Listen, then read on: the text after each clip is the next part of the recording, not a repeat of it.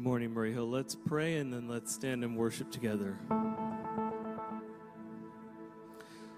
Lord, I pray that today you would help us to keep our focus on you, that you would help us to trust you, and that you would reveal yourselves to us in a way that is real and a way that is something that we can use, Lord, to have a deeper faith and to follow you into the next step. I pray that you would help us, God, as we come together today to not be discouraged by all the things that are going on around us, but instead to realize the incredible opportunity there is for us to show your love and share your name. And so, God, I pray that you would be with us this time. I pray that you would guard us and guide us through worship today and that your voice would speak. It's in Jesus' name I pray. Amen.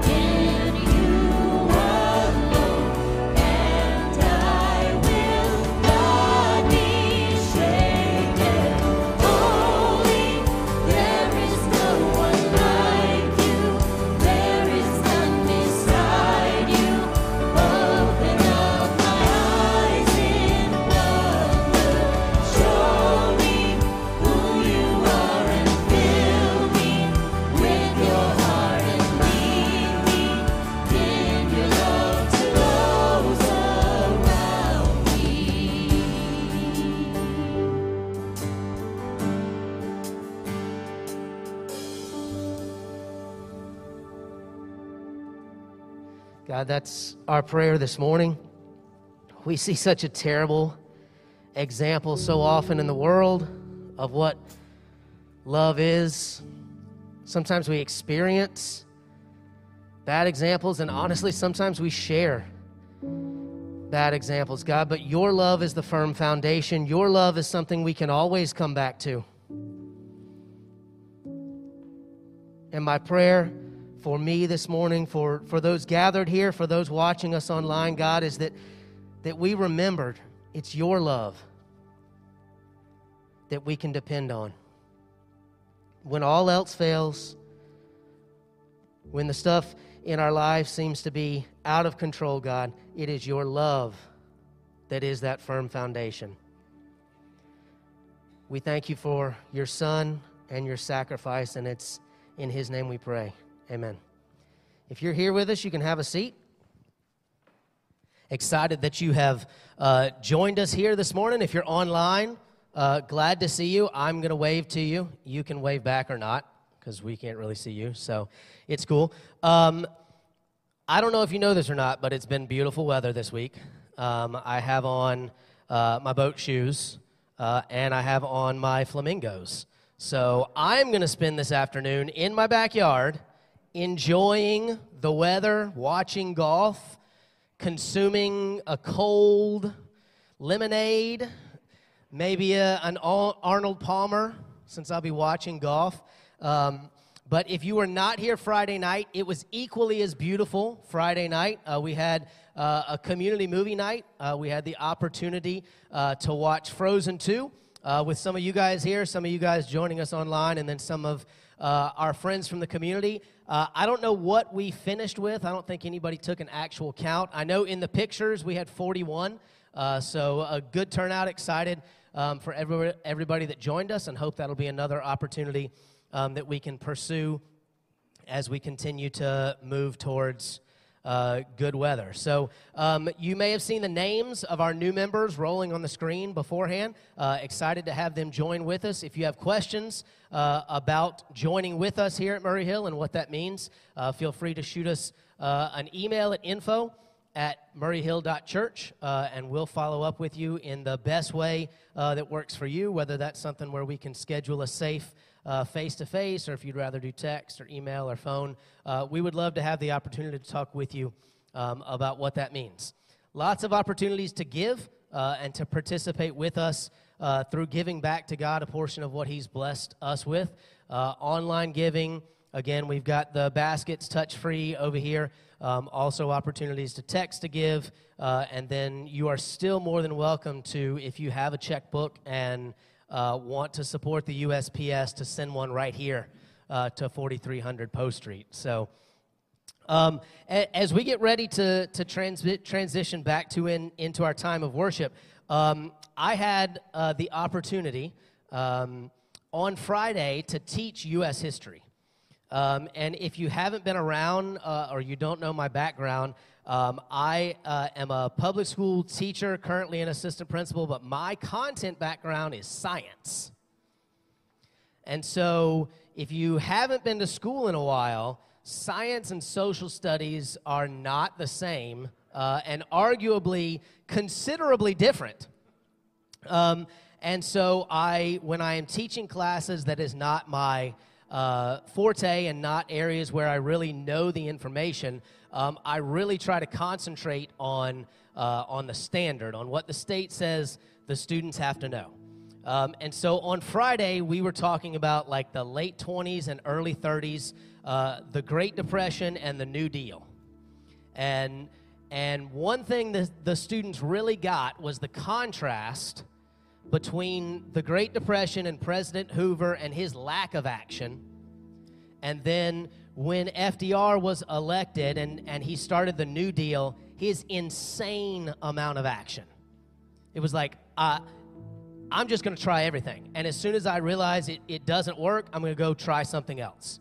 And we're eventually going to find some stuff that works. And so I'm sure historians can argue, you know, if, if Hoover got too much blame or FDR got, got too much credit. But really, the big takeaway that, that I heard back from the kids was man, FDR, he hit the ground running. like as soon as he walked in, he's like, We're going to do this, we're going to do this, we're going to do this, we're going to do this. And then this week, our kids in their Bible study time, if you have kids at home and, and they're not joined on our Zoom meeting, shoot us an email. Ladine and Bob do a great job at 9:30 on Sunday mornings working with the kids in their Bible study time. They did Matthew 2. And and in Matthew 2, those those first verses, the angel of the Lord comes to Joseph in a dream and says, Get up. Take Mary and, and take Jesus and go to Egypt. Herod's going to try to find him and kill him. And I talked to Emily and James because when you read the next verse, it doesn't say Joseph agreed, Joseph understood, and then the next morning, he got everybody up. He made pancakes because he knew there was going to be a long trip, a little bacon, got them all ready, packed them up, called the U Haul, made sure they had all their stuff, and then took off for Egypt. He says he got up immediately, that very night. If it was me, I'd be like, Angel of the Lord. There's this old saying that says, Don't ever wake a, cry, a sleeping baby. Joseph acted immediately. And I, I think for me and, and maybe for you here today, or if you're joining us online, a lot of times we, we hear what God's saying, we agree with what's God with what God is saying, and we're like, you know what, God, as soon as I get these things wrapped up, these couple things seen about, I am with you. And I don't think that's what God calls us to do. When He says get up, when He says move, when He says act as our Lord and Savior, we need to get up, we need to move, and we need to act because He's allowing us the opportunity to work alongside Him, to impact the world through His love. And so, as we sing this morning, as we continue to praise Him for all He is, for all He does, I would encourage you, as I am telling to myself, when you hear the voice of God, have that conversation. Stop and wait an extra minute. Do what it is He's asking you to do, because that is going to be the most important thing that happens for your entire day. Let's stand and sing.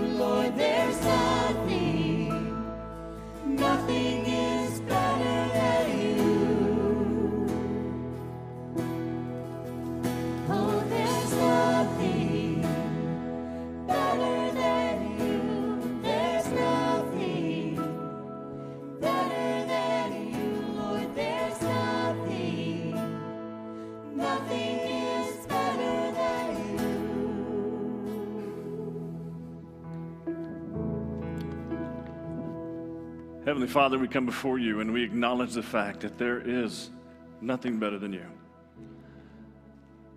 The world throws at us all kinds of opportunities and all kinds of things that we can pursue and chase after, but nothing comes close to who you are and what you mean to us in our lives.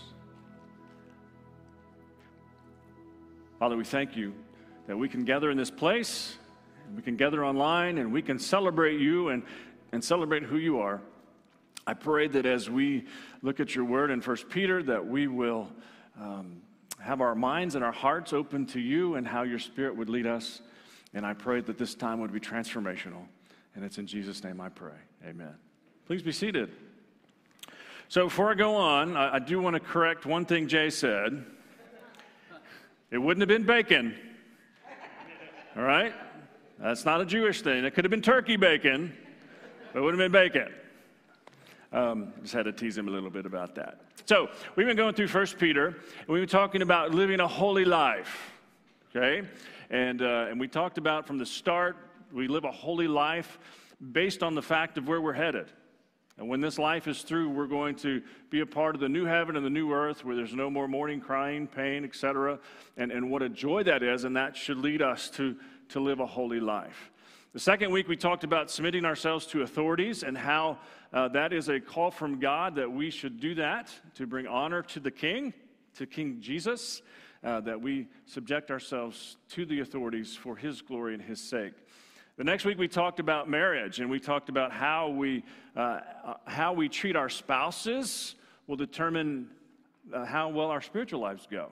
And that's a very uh, a new concept, I think, or, or a rediscovered concept for us. And last week we talked about loving each other and how that is a priority for the community of faith to take care of each other's needs. So we're moving forward in 1 Peter, and, and Peter talks about something that we really don't like. He talks about something that's difficult for us. I mean, everything up to this point, we can see, yeah, that makes sense. Yeah, that, I, yeah, okay, I get that. But today we move into a, a topic that's a little more difficult for us in the reality that we have been called as followers of Jesus to sacrifice. To sacrifice. So he tells us all about that. So let's look at 1 Peter chapter 4. We'll read verses 12 through 19. 1 Peter chapter 4, 12 through 19. If you're using the Pew Bible, it's uh, page 1223. And so remember, Peter is writing from Rome to churches in Eastern Europe and the uh, Western Middle East, and they were beginning to face persecution, and it was getting harder and harder, and, and Peter knew it was going to get worse. And so he was trying to encourage them and get them ready for this. And here's what he says in chapter 4, verse 12. Dear friends, do not be surprised at the fiery ordeal that has come on you to test you, as though something strange were happening to you. But rejoice inasmuch as you participate in the sufferings of Christ, so that you may be overjoyed when his glory is revealed. If you are insulted because of the name of Christ, you are blessed, for the Spirit of glory and of God rests on you. If you suffer, it should not be as a murderer or a thief or any kind of criminal or even a meddler. However, if you suffer as a Christian, do not be ashamed, but praise God that you bear that name. For it is time for judgment to begin with God's household. And if it begins with us, what will the outcome be for those who do not obey the gospel of God? And if it is hard for the righteous to be saved, what will become of the ungodly and the sinner? So then, those who suffer according to God's will should commit themselves to their faithful Creator and continue to do good. So I, I want to start off, and, and, Peter says a couple of things that are really important for us. And, and the first one is, is that um, to follow Christ, the call to follow Christ is a call to a willingness to sacrifice. Sometimes sacrifice means we suffer but it's a call to a willingness to sacrifice.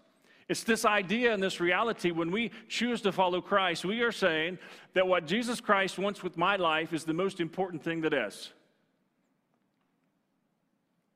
And if what he wants is different than what I want, then I set aside what I want to pursue what he wants. because I'm sacrificing my desires and sacrificing my will to follow His. And so we are called to sacrifice. That could mean a lot of different things. That, that could mean that we move overseas as missionaries. It could mean that we change jobs to make less money because the place that we're going would have more kingdom in, impact. We would have more kingdom impact there. It could mean giving up time that you would use for something that you want to do and instead invest it in something that God wants you to do. The sacrifice is willing to give up whatever is asked of us by our king. And it's even if it's hard for me. And so we have to understand when we look at the, at the people Peter was writing to, Peter was saying, hey, you're going to suffer. Not only are you going to sacrifice your freedoms, not only are you going to sacrifice life as you know it, you're going to have to suffer. Right? So, dear friends, do not be surprised at the fiery ordeal. Don't be surprised this is happening to you. Don't be surprised that people are against you. Don't be surprised that they're turning on you. You should have expected this. You should have known because when we follow Christ and we live for Him, people don't get it. And he's been saying this through the whole book. People don't understand when we follow Christ and his teachings and we live by, by the word of God, it goes contrary to what the world teaches. Now, don't hear me say, I'm not saying we're looking for a fight, but what I'm saying is they may bring it to us. And the response is that, you know what? I've been called to be a follower of Jesus Christ first and foremost. And if that requires sacrifice, I'll give whatever he requests. If you've ever known missionaries who leave this country and go to a foreign land, they have to learn a new language and they, they have to hang out in a new place. And, and this year, a lot of missionaries have been stuck in their houses in foreign lands, unable to get out because the governments have been so strict with the virus. And the suffering has just been multiplied for them. And it's, it's listen to their stories, it's incredible. But I think it's hard for us to understand this sacrifice idea because of where we live. Because the truth is, most of us don't have to sacrifice very much. We got it pretty easy as followers of Jesus, at least right now. So I want to show you a video today of a group of people that don't have it so easy. And so uh, we got written permission to show this video uh, from a group that supports persecuted Christians across the world. So let's take a look and see some of the stuff that's going on.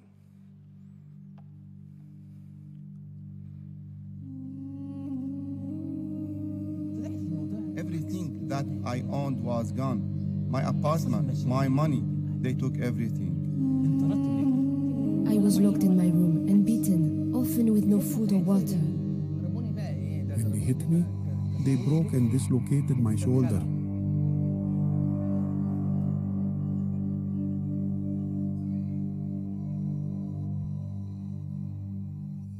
beatings, torture, confinement, rape, imprisonment, slavery, discrimination, ostracism, forced marriage, death.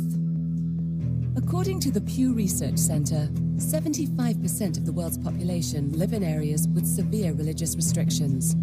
Christians in more than 95 countries face persecution directly from their governments simply because of their faith in Jesus Christ.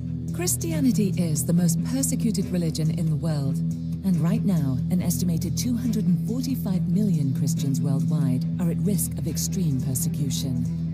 Most of the population of these at risk Christians can be found in the 1040 window, the area of Asia and Africa between 10th and 40th degrees of latitude.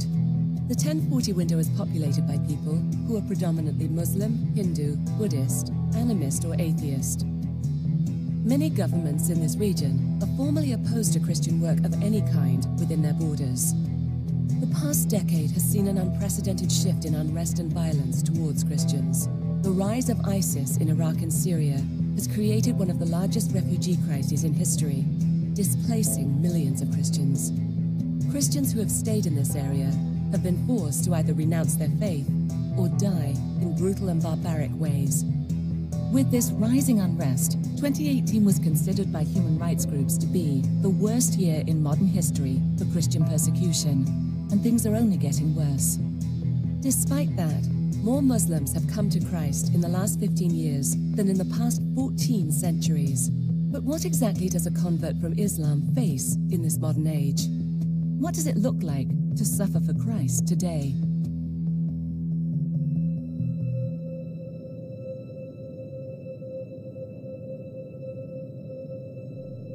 They wanted me to go with them and repent so I would return to Islam.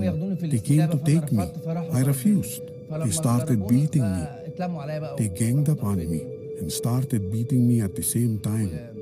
They had bladed weapons, knives, and such things. Well, as a girl, you're not allowed to leave the house. If you do, they would say you are an infidel. I was the only girl in my family and the only Christian. I was locked in my room and beaten, often with no food or water. I used to put the Bible under my pillow. One day, I went out. My mother came to my room and found the Bible under the pillow. When I returned, she asked me about it. I told her, I became a Christian. I believe in Jesus Christ. She went to the kitchen and brought a knife. She came to stab me with it. The knife cut my hand right here and injured me. She then spit in my face and insulted me. When they hit me, they broke and dislocated my shoulder. They cut my neck from the back. They hit me with a sword, and it broke a bone in my face. This bone was broken with the sword, and also cut up my arm. One type of pressure that they put on me was to force me to marry my cousin. So he would take care of me, and he would make me return to Islam. And they were ready to set up a date for the wedding. But then the Lord opened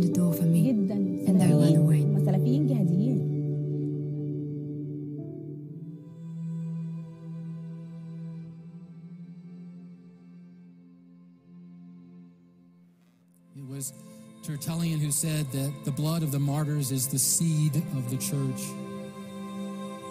The ultimate martyr being Jesus Christ, whose life, death, and resurrection has planted seeds of faithful witness.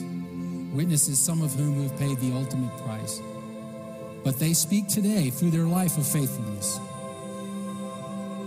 Do not be overcome by evil, but overcome evil with good.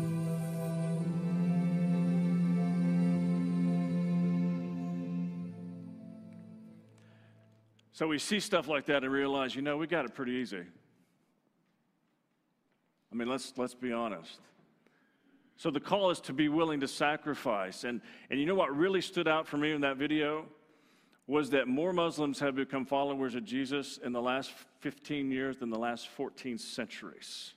You know why that is? Because Christians said yes to sacrifice. History has shown itself over and over again. Whenever Christians are willing to give their lives for the faith, the Spirit of Christ moves powerfully. So I, am not trying to scare everybody. I'm not trying to, to make us terrified of what's going on in the world. What, what I'm trying to tell you is, is that the call to follow Jesus Christ is a call to be willing to sacrifice whatever He requests, whatever He asks of me. And I watch these videos and I realize that whatever He asks of me is really pretty minor compared to what they face. Because they hear the gospel, they hear the good news, and if they, they know if they choose to accept this truth, that it could cost them their lives. They know that. But willingly they say, you know what? Whatever Jesus wants of me, I'll give it, even if it's my life. So I think we need to learn from this that, you know, there are things that God will ask of us. There, there are things that the Spirit of Christ will lead us to do, things that are scary, things that are hurtful, and things that may take, make people turn against us. But, but our goal is not to win a battle with them. Our goal is to be faithful to our King. And when we do that, what happens then? The Spirit of Christ moves powerfully and changes lives. You see, our, response typically when people don't agree with us is to stand up and fight, I'll show them. But really, what does it do? See, we need to trust God to be God through His Spirit. So if you read that verse again, Peter said that the reason this is happening is for a test. And really, that word can be an examination. And so the, the idea is, is that, that the Spirit of Christ is putting those people and eventually us as we face sacrifice choices to test our willingness to say yes. And they, by the thousands and thousands, said yes. And by the tens of thousands, the faith grew. And so it's a call to say yes to whatever is required. And I think we forget that part that when I say yes to Jesus, it's now about Him instead of me. Period. But that's not even the crazy part of the passage. Let's keep reading and see what Peter says. Verse 13, he says, But rejoice inasmuch as you participate in the sufferings of Christ, so that you may be overjoyed when his glory is revealed. So he says, First of all, rejoice when you get to suffer. Huh? When I suffer, rejoicing is not the first thing that pops into my mind. I don't know about you right? It's not the first thing that comes. But Peter says, rejoice, celebrate the fact. Celebrate that you're getting to suffer for Jesus. Then he goes on to verse 14, it gets even worse. He said, If you are insulted because of the name of Christ, you are blessed. The word blessed means favored one. It's the same word that Gabriel used with Mary when he came and said, You're going to have a child because you are blessed. You are one of favor. And what Peter says when, when God calls you to suffer, when God calls you to sacrifice for the king, it is one of the greatest honors you could ever have in this life. It's one of the greatest privileges you could ever have. That the king found you worthy to suffer for him. Again, that sounds a little crazy to our thinking, does it not? But you know what Jesus said in the Sermon on the Mount? Matthew chapter 5, he said this Blessed are you when people insult you, persecute you, and falsely say all kinds of evil against you because of me. Rejoice and be glad, because great is your reward in heaven. For in the same way they persecuted the prophets who were before you. And Jesus said, Celebrate the fact when someone turns on you because of me. Rejoice, it's an honor. It's an honor to suffer for me. So Jesus lives out the rest of his life. He's crucified, he's buried, he comes back to life. The Holy Spirit comes at Pentecost, and doggone it if the disciples didn't live that way. You get to Acts chapter 5, they all get arrested. And they stand before the Sanhedrin, and the Sanhedrin says, You guys have got to stop speaking about Jesus. This is wrong. Quit it. And Peter's classic response was, Well, who do you want us to listen to? Do you want us to listen to men or to God? That's really not a choice for us. That's a paraphrase, but that's what he said. We're going to listen to God. We're going to do what God calls us to do. And so the Sanhedrin said, We want to kill these guys. We want to get rid of them and end this. But one of them stood up, Gamaliel stood up, and, and he said, Listen. And it's interesting when you read that passage, it says he was led by the Spirit. He stood up and said, You know what? If this thing's not of God, it's going to die anyway. Let's not kill them. But if it's, if it's of God, we can't stop it. So they decided to flog them decided to flog them. Now, we talk about flogging. It's not the Roman version of flogging that Jesus had. Jesus had a, a, flogging that almost killed him. The flogging that they had would have been a temple flogging. So they would have had a bare back and they would have been hit by, it was hit by whips. It would not have been a pleasant thing, but it was not intended to kill. All right? It was intended to make you bleed and bruise, but not kill you. And it's amazing. All of them went through that, and, and they were flogged and they were set free. Here's what it says in Acts chapter 5 that they did. The apostles left the Sanhedrin rejoicing because they had been counted worthy of suffering disgrace for the name. See, Peter's writing to these folks, and he's telling them listen, suffering's coming, sacrifice is coming, and it's already there. But consider yourself honored when you get to suffer for the king. About 10 years ago, I guess now, I had two ladies up here on stage with me, and I interviewed them. And one of the ladies was from Iran. And if you were around, you probably remember this. And her story was incredible. And she didn't tell all the story um, that Sunday, but she had written a book that I read. Um, and the things, and so she, she was in Iran. She was, grew up Muslim. She converted to Christianity. And because of that, they arrested her and threw, threw her in prison in hopes to get her to recant her faith. And they did atrocious things to her. And not only would they um, deprive her of food and things that she needed. Uh, they would physically abuse her uh, to the point in one chapter that talked about them ripping her fingernails off. And so she was sitting up here and she was telling her story. And she told that day, she told the story about one day waking up just almost dead.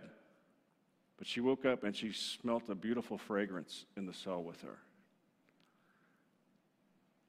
And she looked up and she saw Jesus. And in that moment, he had words of encouragement for her to, to continue on. And so she was telling this story, and I was just sitting there thinking, man, that is just such an incredible faith. And so I looked at her, and I don't know if y'all remember this, if you're here, I asked her, I said, So was there ever a point when you thought about giving up? Was there ever a point when you thought, you know what, this I, I'm going to recant my faith? And if you're here, remember, she looked at me like I had three heads.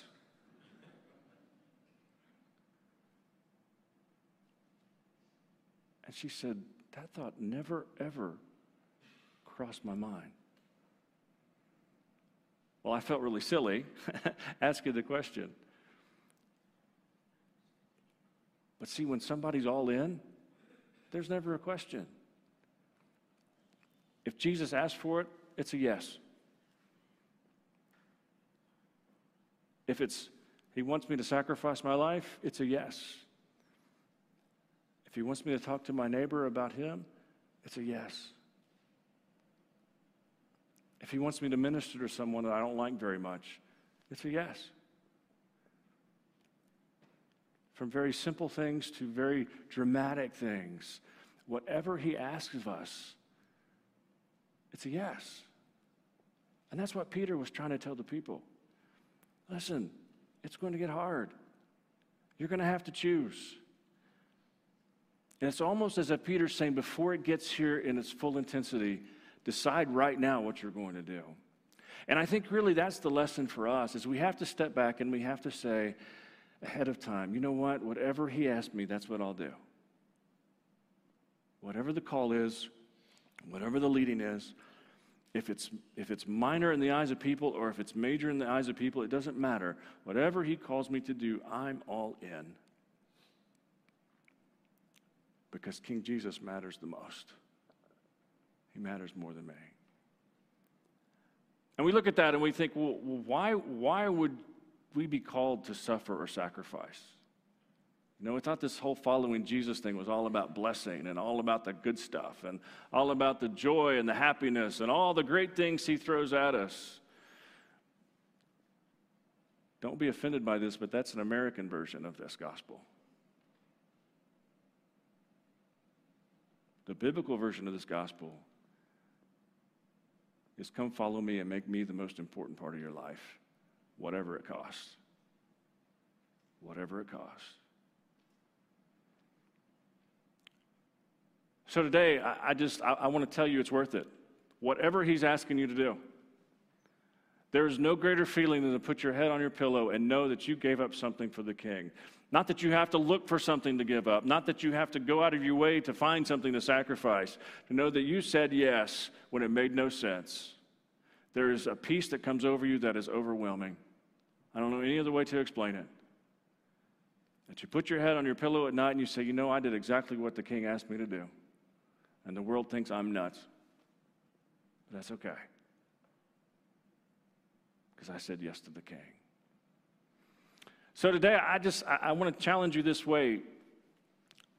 What has the king been asking you to do that you've been saying no? Or you've been negotiating? You ever do that with God? Okay, God, well, I'll do that, but let's think about it this way instead. What if I don't sacrifice quite as much as you're asking? Acts chapter 5 told us that was not a good idea. The first part Ananias and Sapphira. What if I do it my way instead of your way? Let's have you fit into my plans instead of me fit into yours. No, that's not the call. The call is to say yes. And you know, most of us are not going to be called to go as missionaries overseas. But if you have been, you need to go. Most of us aren't going to be called to start churches or to be pastors or but if you have been, you need to do it. Most of us aren't going to be called to change careers and make less money so that the kingdom will be glorified. But if you have, you need to do it. And on and on we can go. And here's what we have to understand that we are not in a battle with other people. That's not this war. This war is much bigger than that.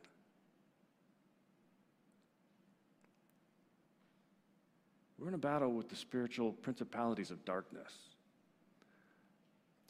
And the weapon that we have, obviously the Spirit of Christ in us, but the real weapon we have is the gospel, the good news of Jesus Christ. That's what changes people. And some people are going to reject it, and some people are going to be uh, drawn to it, but it's not our job to fix that. It's our job to take this weapon and share the good news of Jesus Christ. Because that's really all we've got. It's really all we've got. If they reject the gospel, they reject our King.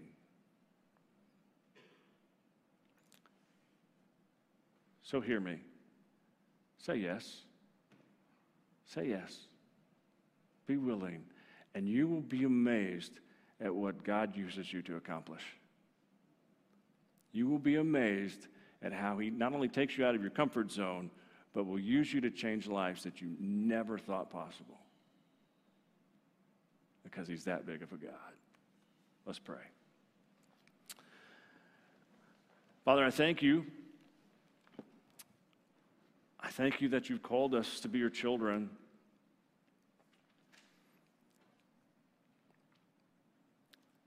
I thank you for our brothers and sisters all across the world, particularly in that 1040 window, who seem to be suffering endlessly for your name's sake. I thank you for their sacrifices. I thank you for their willingness to say yes. I thank you for how you're using them to change lives. So, Father, give them strength, give them perseverance. Use their sacrifices to accomplish your great purposes.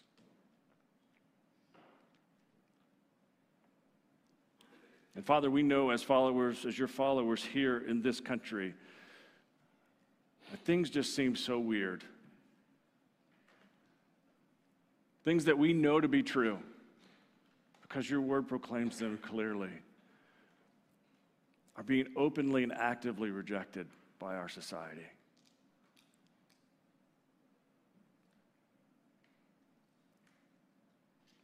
But Father, help us to remember that you're the key to the battle, not us. And so when you call us to whatever it is you want us to do, teach us. Give us the courage and the willingness to say yes. And I pray that you will lead, lead us to the right places and the right people with the same message that has changed the world for 2,000 years.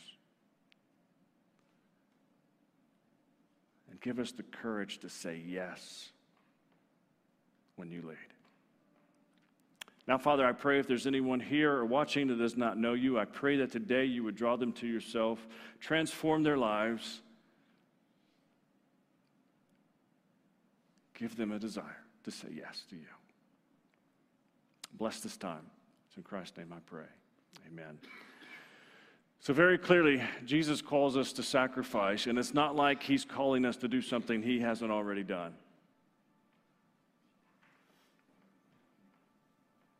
Because he gave the ultimate sacrifice. Paul wrote in Philippians 2 about how Jesus emptied himself, that he set aside the rulership of the universe to take on the form of a human so that he could be put on a cross. And he made that amazing sacrifice, a sacrifice that affected him for all eternity.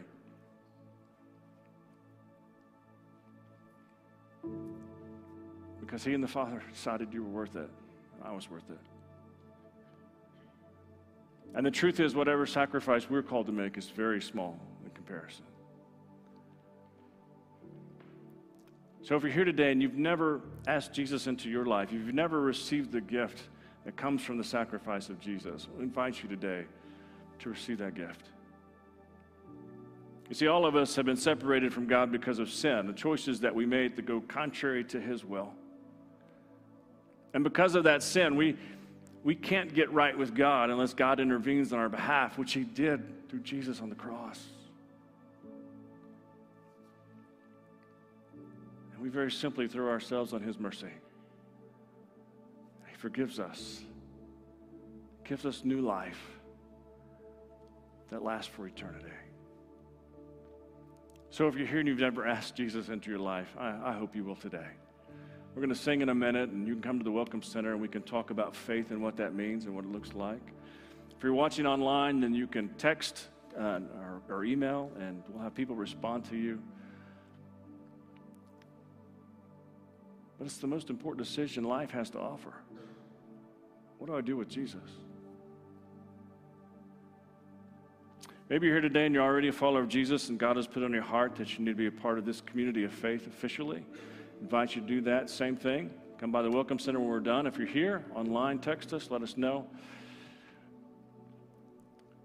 But it's amazing to see what God's starting to do. And I think one day we're going to look back and say, you know what? This pandemic was an incredible blessing for this community of faith. Hard to see it now, but we'll see it someday. Or maybe you're here and you know, you know, you know, you know that God has called you to a task and you you keep running from it and you keep running from it and you keep running from it. Don't be afraid. He won't call you to anything that He won't give you the ability to pull off. Say yes today. You respond as you feel led as we stand and worship together.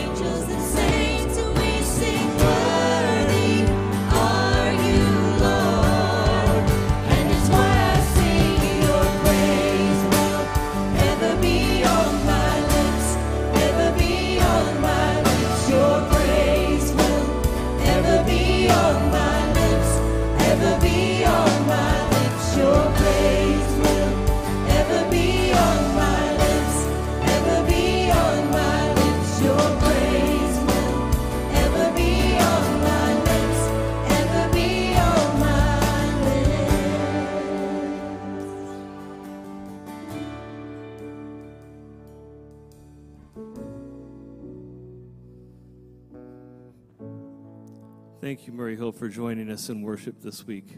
Have a blessed week and wear the name of Jesus well. We'll see you next Sunday.